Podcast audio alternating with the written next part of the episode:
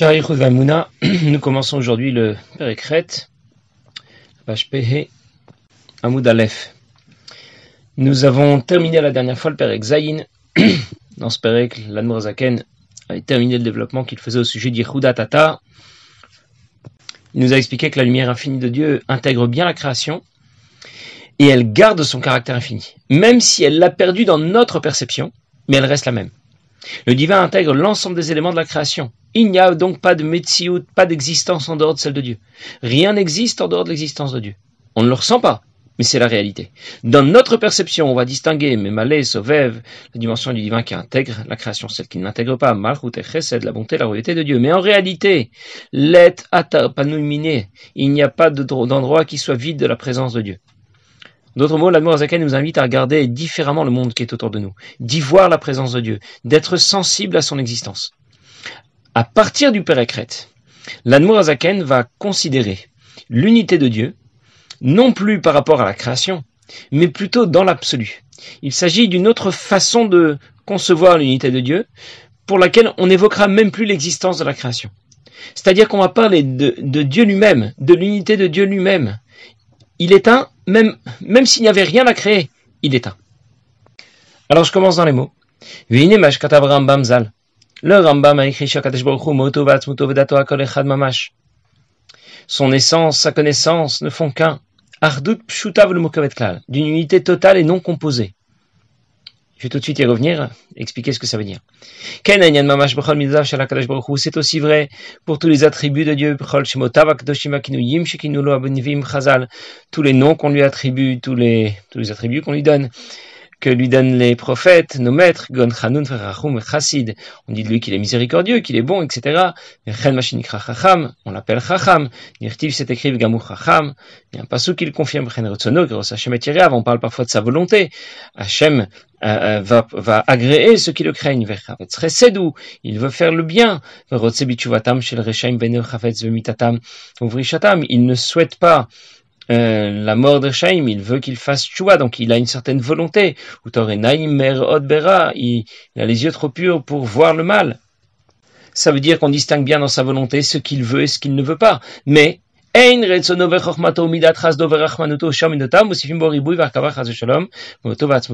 sa volonté, sa sagesse et toutes ses autres midot, sa bonté, sa miséricorde, ne lui viennent pas s'ajouter à ce qu'il est. C'est lui. On a un peu de mal avec ça, mais je vais tout de suite y revenir. Et là, son essence, sa volonté, sa sagesse, sa compréhension, sa connaissance. Midatras dogvurato verachmanuto vetifarto.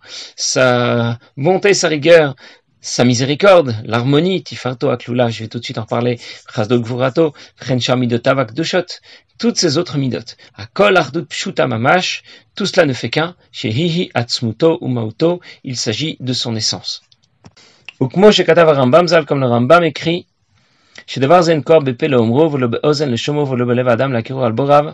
on n'est absolument pas capable ni de l'entendre, ni de le comprendre, euh, euh, ni de le comprendre réellement. Je vais reprendre ce que vient de nous dire ici l'Admorazaken. Il commence le Pérec en précisant que Akadosh Baruch son essence, sa connaissance, ne font qu'un. Alors déjà, je ne comprends pas ce que ça veut dire. Mais en plus, quand on lui a donné ces différents adjectifs, quand on parle déjà de son essence et de sa connaissance, on a déjà commencé à séparer et à associer différents éléments. Et nous allons expliquer que Dieu n'est pas l'association ou la combinaison de différents éléments, de son essence, de sa connaissance, de sa volonté et tout le reste. Il est un et son unité nous dépasse. Son unité est insaisissable et inconcevable pour nous. Elle n'est pas composée, elle n'est pas le résultat de l'association de différents éléments. Il n'y a pas d'exemple dans notre monde qui nous permettent de comprendre ce que veut dire l'unité de Dieu. Et on trouve cette idée dans la Le Rambam en parle dans le Mishneh Torah, dans cette même série de livres où le Rambam nous parle de ce qui est cachère, de ce qui n'est pas tahor ou tamé, de ce qui est pur ou impur. On nous parle de la façon dont on doit apporter des korbanot dans le Beth Amigdash. Un livre de Le Rambam parle aussi de Dieu et il dit, je vais vous le lire dans les mots même si vous n'avez pas le texte. C'est dans Yichot Yesoda Torah Perekalef al Et le cas est Ce Dieu est un.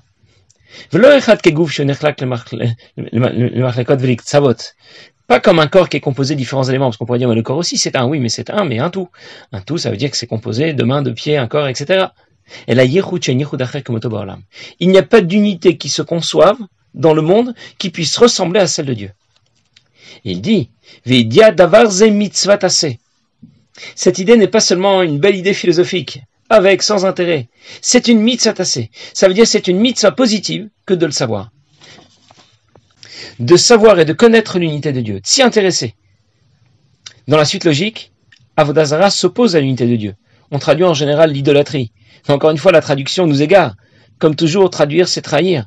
Avodazara, ça ne veut pas dire croire qu'il y aura un autre Dieu. Ça veut dire croire qu'il y a autre chose à part Akadosh Baruch L'unité de Dieu, Ardout Hashem, ça ne veut pas dire qu'il n'y a pas d'autre Dieu. Ça veut dire qu'il n'y a rien d'autre que Dieu. Par rapport à la création d'abord, c'est ce qu'on a appelé jusqu'au chapitre précédent dans Père Zayin, Yehuda Tata, le degré inférieur d'unité de Dieu, mais aussi par rapport à Dieu lui-même. Si on considère que Dieu est l'agrégation de différents éléments, de son essence, sa connaissance, de ses midotes, de sa volonté, c'est aussi une forme d'Avodazara. Et c'est une mitzvah assez de considérer l'unité de Dieu considérer que Dieu est un. Et d'où on le sait, le Rambam cite le Pasuk. C'est écrit, chez Nehemar, Hashem Elokenu, Hashem Echad. Ce sont les mots du Rambam. Hashem est notre Dieu, Hashem est un. Et pourtant nous en parlons. Nous nous distinguons sa volonté, son essence, sa, connaissance, sa bonté, sa rigueur, son harmonie, etc. Et la Zaken souligne que ces valeurs sont seulement empruntées à notre système parce qu'on n'est pas capable d'imaginer ce que représente vraiment l'unité de Dieu. Alors pour l'expliquer à notre euh, pauvre cerveau, on nous dit d'associer sa volonté, son essence, sa connaissance, sa bonté, on nous explique que tout ça ne fait qu'un. On sait que ça nous dépasse, mais on peut pas faire mieux que ça. En d'autres mots, on n'est pas capable de sortir de notre petite boîte. On imagine que Dieu fonctionne sur le même mode que nous, un cran plus haut bien sûr. La bonté, je sais ce que c'est. La bonté de Dieu, ça doit être puissance 10, puissance 10 000 mais tout de même sur le même mode. loka de ma chair, je vais contempler le divin. En vérité, la volonté de Dieu, ça n'a rien à voir avec la volonté d'un homme. La sagesse de Dieu n'a rien à voir avec la sagesse d'un homme.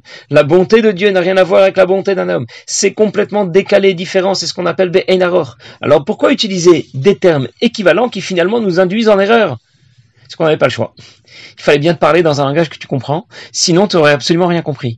Tu n'aurais même pas été capable d'imaginer ce que n'est pas l'unité de Dieu. Ce que n'est pas l'unité de Dieu et de ses midotes. Parce que notre imagination est cadrée. Je suis capable d'extrapoler à partir de ce que je connais, mais je ne peux pas imaginer quelque chose au sens pur, imaginer en, sortant de ma petite boîte. Et quand on comprend que ça nous dépasse, il ce qu'on appelle l'idéat achila, eh bien, je sais déjà quelque chose. J'ai déjà au moins une information. Je sais ce que ce n'est pas. Quand tu sais ce que Dieu n'est pas, eh bien tu en sais déjà un peu plus sur Dieu. Tu commences maintenant à prendre conscience que quand tu parles à Dieu, tu ne sais pas, tu ne sais pas à qui tu parles. Et c'est déjà très important de le savoir. Tu comprends que ta logique ne s'impose pas à lui, que tes critiques et tes questions deviennent tout simplement ridicules, parce que tu sais maintenant qu'il est complètement insaisissable. Tes critiques et tes questions sont sûrement légitimes, mais à ton niveau. Et c'est tout aussi légitime que tu n'aies pas la réponse à tes questions. À ton niveau aussi. La réponse à tes questions, c'est très simple. Dieu gère la création. Et tu n'es pas capable ni de le comprendre, ni de comprendre ses décisions. Avant d'apprendre Sharichud Vaimuna, on aurait pu penser, imaginer, que Dieu, c'est un vieux monsieur avec une grande barbe blanche, avec des super pouvoirs. Il peut créer, il peut détruire, il fait tout ce qu'il veut. Et maintenant nous savons que ce n'est même pas ça. Et qu'on ne sera même pas capable d'en savoir beaucoup plus. Mais on sait déjà que ce n'est pas ça. Et c'est déjà énorme de le savoir. Prenez un exemple. La bonté. Déjà, dans notre monde, la bonté, c'est une valeur relative. Celui, par exemple, qui ne critique jamais le comportement de ses enfants pour les éduquer, il ne les corrige jamais. On pourrait considérer que c'est un bon papa, il fait preuve d'une grande bonté. Mais on pourrait aussi considérer qu'il fait preuve au contraire d'une grande cruauté avec ses enfants, parce que ses enfants vont finir par grandir comme des, comme des sauvages. Et si dans notre monde déjà, la bonté est une valeur relative, alors tu peux imaginer qu'à un niveau supérieur, ces valeurs disparaissent complètement, n'ont plus rien à voir avec ce que tu connais. Alors pourquoi on a appelé ça la bonté? Simplement parce qu'il fallait mettre dessus une, une, étiquette que tu puisses lire, une étiquette que tu sauras lire et comprendre. Mais ce que désigne cette étiquette n'a rien à voir et est complètement décalé. La bonté que tu pourrais imaginer et la bonté de Dieu n'ont strictement rien à voir. Ce sont deux notions complètement différentes. Alors ce qu'on vient de dire pour la bonté de Dieu, c'est vrai pour sa volonté, pour sa sagesse, pour son essence, pour tout ce que vous voulez. Comme c'est vrai pour, pour tout le reste. Et le Rambam rapporte qu'on aura beau le dire, on n'est pas vraiment capable de le comprendre. Ça nous dépasse complètement. L'unité de Dieu n'est pas le résultat de l'association d'éléments différents. C'est ce qu'on appelle Ardut Pshuta, une unité totale qui n'est pas composée. Et on n'est pas capable de le comprendre. Parce que nous, nous ne, fonctionnons pas sur ce même mode. Nous faisons une distinction bien claire à notre niveau entre ces différentes valeurs. Il y a ce que je suis, ce que je sais, ce que je pense, ce que je dis, ce que je veux, ce que je fais. voilà, euh, c'est pas la même chose. Je ne suis pas ce que je dis ou ce que je pense. Je ne suis pas ce que je fais ou ce que ou ce que je sais. Ce que j'ai compris, c'est pas moi. Et cette distinction ne se fait pas pour Akadosh Baruch C'est pour ça qu'on parle d'une unité de Dieu qui est insaisissable pour nous. Une unité de Dieu pshuta, ça veut dire qui n'est pas le résultat de l'association de différents, éléments. Dans notre monde, à notre niveau, l'unité de Dieu, pardon, pas l'unité de Dieu, le, concept d'unité est appelé une unité murkevet, qui est composée de l'association de différents éléments. Elle est l'association et la combinaison de différents éléments qui vont fonctionner en synergie. Et le mode d'unité, ce mode d'unité peut s'appliquer à différents niveaux.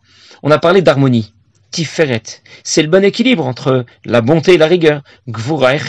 Un fonctionnement équilibré se fait toujours sur plusieurs lignes à la fois. Il y a par exemple plusieurs tendances et sensibilités dans le peuple juif. Ce sont toutes ces tendances qui se rejoignent pour faire l'harmonie du peuple juif, la richesse de sa diversité. Il y a plusieurs sensibilités dans une même communauté. Et ça va bien fonctionner quand, on prendra en compte la sensibilité de chacun, pas dans, dans l'application de décisions arbitraires. Chacun acceptera les défauts, les qualités de l'autre. Dans Avodat Hashem aussi. On ne peut pas être toujours sur la même ligne. On doit toujours basculer d'une ligne à l'autre. Ce qu'on avait appelé une autre fois Ratso Vachov. Ratso, c'est l'inspiration à s'élever vers Dieu en même temps à quitter ce monde. Chov, c'est revenir dans, ce monde pour y accomplir la volonté de Dieu. Ça, c'est en théorie. En théorie, dans, dans, dans la pratique. Qu'est-ce que ça veut dire? Ratso, ça voudrait dire, par exemple, apprendre la chassidoute, le tanya, ça m'élève, ça me transporte. Chov, ça voudrait dire, il faut apprendre aussi la partie révélée de la Torah, la lacha, la gemara, et puis il faut aussi aller faire mifseim. Celui qui fonctionne sur une seule ligne n'y arrivera jamais. C'est un ratso sans chauve. On ne peut pas uniquement apprendre la chassidoute, ou uniquement apprendre nigler la partie révélée de la Torah, la lacha et la gemara, ou uniquement faire mifseim. C'est tout ensemble qui fonctionne en synergie. Si l'électrocardiogramme ou l'encéphalogramme est sur une seule ligne, c'est que ça ne va pas très fort. Il faut que l'enregistrement bascule d'une ligne à l'autre. C'est là que l'on peut dire que la personne est bien vivante. On ne peut pas non plus uniquement étudier sans pratiquer les mitzvot ou faire, faire mifsaïm et penser aux autres. Ces choses fonctionnent en synergie. Quand je fais mifsaïm, j'aurai plus de réussite dans l'étude. Quand j'étudie, j'aurai plus de réussite dans l'influence que je vais avoir sur les autres à étudier la Torah et à pratiquer les mitzvot. On ne peut pas être sur une seule ligne. Il faut être polyvalent. Et c'est ce qui montre qu'on est bien vivant dans, dans Avodat Hashem. C'est l'application de Tiferet de l'harmonie dans Avodat Hashem. Et là, Zakan explique que l'harmonie et toutes les autres notions que je comprends à mon niveau, comme je viens de l'expliquer, pourrait l'appliquer à la sagesse, à la volonté. Mais ça n'a strictement rien à voir avec l'harmonie ou la sagesse et la volonté de Dieu. C'est complètement décalé et complètement différent. On a seulement emprunté ces notions à notre système pour les appliquer au divin, mais ça n'a rien à voir. Comment je le sais? Parce que l'unité de Dieu est pshuta. Ça veut dire que ses midot, sa bonté, sa rigueur, sa sagesse, sa volonté, et lui-même ne font qu'un alors que notre unité est mourkevet, elle est composée. Composée, ça veut dire que nos midot, notre bonté, notre rigueur, notre sagesse, notre volonté, se combinent et vont s'associer à notre niveau. Alors, ça aura au moins le mérite d'avoir été dit, mais le Rambam m'a dit très clairement que ça nous dépassait et qu'on n'avait pas les moyens de le comprendre. On ne le comprendra jamais. Parce qu'on ne peut réfléchir que dans le cadre du système dans lequel nous nous évoluons. Et Dieu est au-delà de ce système. Et on ne peut même pas imaginer ce que ça serait au-delà de ce système, au-delà de notre système, et sortir de notre boîte. Ce que va dire tout de suite l'Admorazaken, je reprends dans les mots. Un homme va imaginer tout ce à quoi il va penser à Kol Komochembo. Mais comme il les connaît, il peut qu'extrapoler à partir de ce qu'il connaît, il veut imaginer ce que pourrait vouloir dire la volonté, ou bien la sagesse, la compréhension ou, la connaissance, ou bien la bonté ou la, miséricorde. Il va les imaginer comme elles sont à son niveau, un peu plus haut, un peu moins haut, mais comme elles sont à son niveau. Alors qu'en réalité, Dieu est complètement décalé par rapport à tout cela. Il est kadosh kalomar, ça veut dire quoi Saint? Kadosh ou mouvdal, complètement séparé. Combien de fois il est séparé? Des dizaines de milliers, de dizaines de milliers de fois à l'infini. Ça veut dire c'est Il n'y a aucune comparaison possible entre un kadosh baruch et notre système. Les mala mala min kolatish bachot malot nivrim la sigul complètement au-delà de toutes les louanges et de tous les attributs qu'on pourrait lui donner et qui sont empruntés à notre système, à la création dans laquelle nous évoluons il y a une expression qui est rapportée dans Sefer HaEkarim qui dit Iluyedati vayitiv. Si je le connaissais, si je le connaissais vraiment, je le serais. Ça veut dire quoi? Il n'y a que Dieu qui puisse se connaître réellement. Il n'y a que Dieu qui se connaisse et personne d'autre ne peut le connaître. Pour l'instant, nous avons dit ce que Dieu n'est pas. nous n'avons pas dit ce qu'il est, c'est ce qu'on appelle les diat ashlila, mais on a tout de même avancé. En sachant ce qu'il n'est pas, j'ai tout de même progressé dans ma façon de concevoir le divin. Il y a une histoire qui raconte dans Sipori Chassidim euh, qu'un jour, euh, les Chassidim étaient réunis, c'était le jour de Simchat Torah, et tous les Chassidim étaient venus pour passer les fêtes de Tishri, et ils attendaient que Rabbi Menachem Menal Vitebsk euh, sorte de son bureau pour commencer à lire les premiers psukim, Ataoreta, Hashem ou Elohim, Enan, Milvado, les psukim qu'on lit avant la kafot de Simchat Torah. Et le rabbi ne sortait pas. Tous les chassidim étaient là. Parmi eux se trouvait Rabbi Shneur Zalman, Zaken, qui n'était pas Zaken pour l'instant, et qui était plus jeune. Et lui-même était un chassid au départ de Rabbi Menachem Menal Vitebsk. Et tout le monde attendait attendu, et puis certains chassidim ont vu les heures passer, ils ont décidé qu'ils allaient taper à la porte, ils ont demandé au rabbi ce qu'il faisait, et on ne pouvait pas faire attendre tout le monde comme ça. Et Rabbi Menachem Mendel Mivitebsk a répondu, je, ne peux pas venir dire les psuki mata oreta enon milvado, je n'ai pas encore réussi à intégrer cela dans mon avodat Hashem, je ne peux pas le dire comme ça. Bon, alors ils sont repartis un peu, de, un peu déçus, et encore une heure plus tard, il y a d'autres chassidim qui étaient un peu plus courageux, qui sont rentrés carrément dans le bureau du rabbi, et qui ont demandé au rabbi de de, bien vouloir commencer la cafote. Tout le monde était en train d'attendre. Et de nouveau, le rabbi les a renvoyés avec la même réponse. Alors, euh, les chassidim ont décidé, ont, pris la décision d'aller voir l'Admour Azaken. L'Admour Azaken était plongé dans ses pensées pendant tout ce temps-là. Et lorsque les chassidim sont venus voir, l'Admour Azaken leur a dit, allez voir Rabbi Menachem parce que vous allez lui dire que je le convoque un din Torah. Et quand on est allé le voir, on est allé voir Rabbi Menachem parce qu'on lui a dit que l'Admour Azaken, qu'un din Torah, il était très content. Qui, qui me convoque? Zalmina, bien sûr, avec plaisir. Alors les chassidim viennent, se, viennent présenter leur ta'anot, le rabbi nous fait attendre, on voudrait procéder au akafot, et Rabbi Menachem Eden Mivitebsk qui répond, oui mais je ne peux pas dire euh, le pasuk Ata Oreta ki Hashem ou Elohim Enod Milvado Inyak Akadosh Je, je n'arrive pas à dire convenablement, tellement les idées fusent dans mon esprit et je n'arrive pas à poser cela de façon convenable avant de pouvoir dire ces mots. Alors la Zaken lui a dit, Rabbi, vous avez perdu le din Torah. Vous devez commencer la Hakafot. D'abord, pour euh, justifier sa décision, la Noirzakan a dit, d'abord, la logique veut que plus on se rapproche de l'horizon, et plus l'horizon s'éloigne. Et donc même quand on progresse et qu'on avance dans notre conscience du divin, eh bien, on en sera encore toujours très loin et on n'y arrivera jamais. Et c'est pour cela qu'on l'appelle Ein-Sof.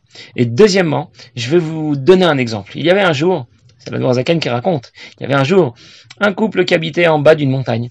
Et chaque fois qu'il pleuvait, il y avait des torrents de boue qui, qui descendaient de la montagne et qui venaient, qui rentraient jusqu'à l'intérieur, jusqu'à l'intérieur de la maison. Alors ils ont décidé euh, qu'ils allaient déménager, qu'ils allaient monter au sommet de la montagne et que là-haut ils construiraient leur maison. Alors ils ont quitté leur maison et ils ont commencé à escalader la montagne. Mais en escaladant, ils sont aperçus que vraiment c'était trop compliqué. Alors euh, le mari a dit à son épouse, on n'y arrivera jamais, on ne sera jamais au sommet de la montagne. Et son épouse lui a répondu, c'est vrai, mais on peut au moins s'installer là. Au moins, on sera déjà sorti de la boue. Et c'est pareil en ce qui nous concerne. On n'est pas obligé d'accéder au sommet de la montagne, parce que de toute façon, c'est pas qu'on n'est pas obligé, c'est qu'on n'y arrivera jamais. Mais au moins, ça nous a sorti de la boue, ça nous a permis de savoir ce qu'Akadosh Baruch n'est pas, et ça nous a déjà fait énormément avancer. Et ce machal qu'a donné l'Admorazaken, ainsi que l'explication qu'il a donnée au sujet de l'horizon qu'on ne peut jamais, qu'on ne peut jamais atteindre et rejoindre, eh bien, ça a convaincu Rabbi Menachem Vitebsk, et la Kafot ont pu commencer. Passez une bonne journée.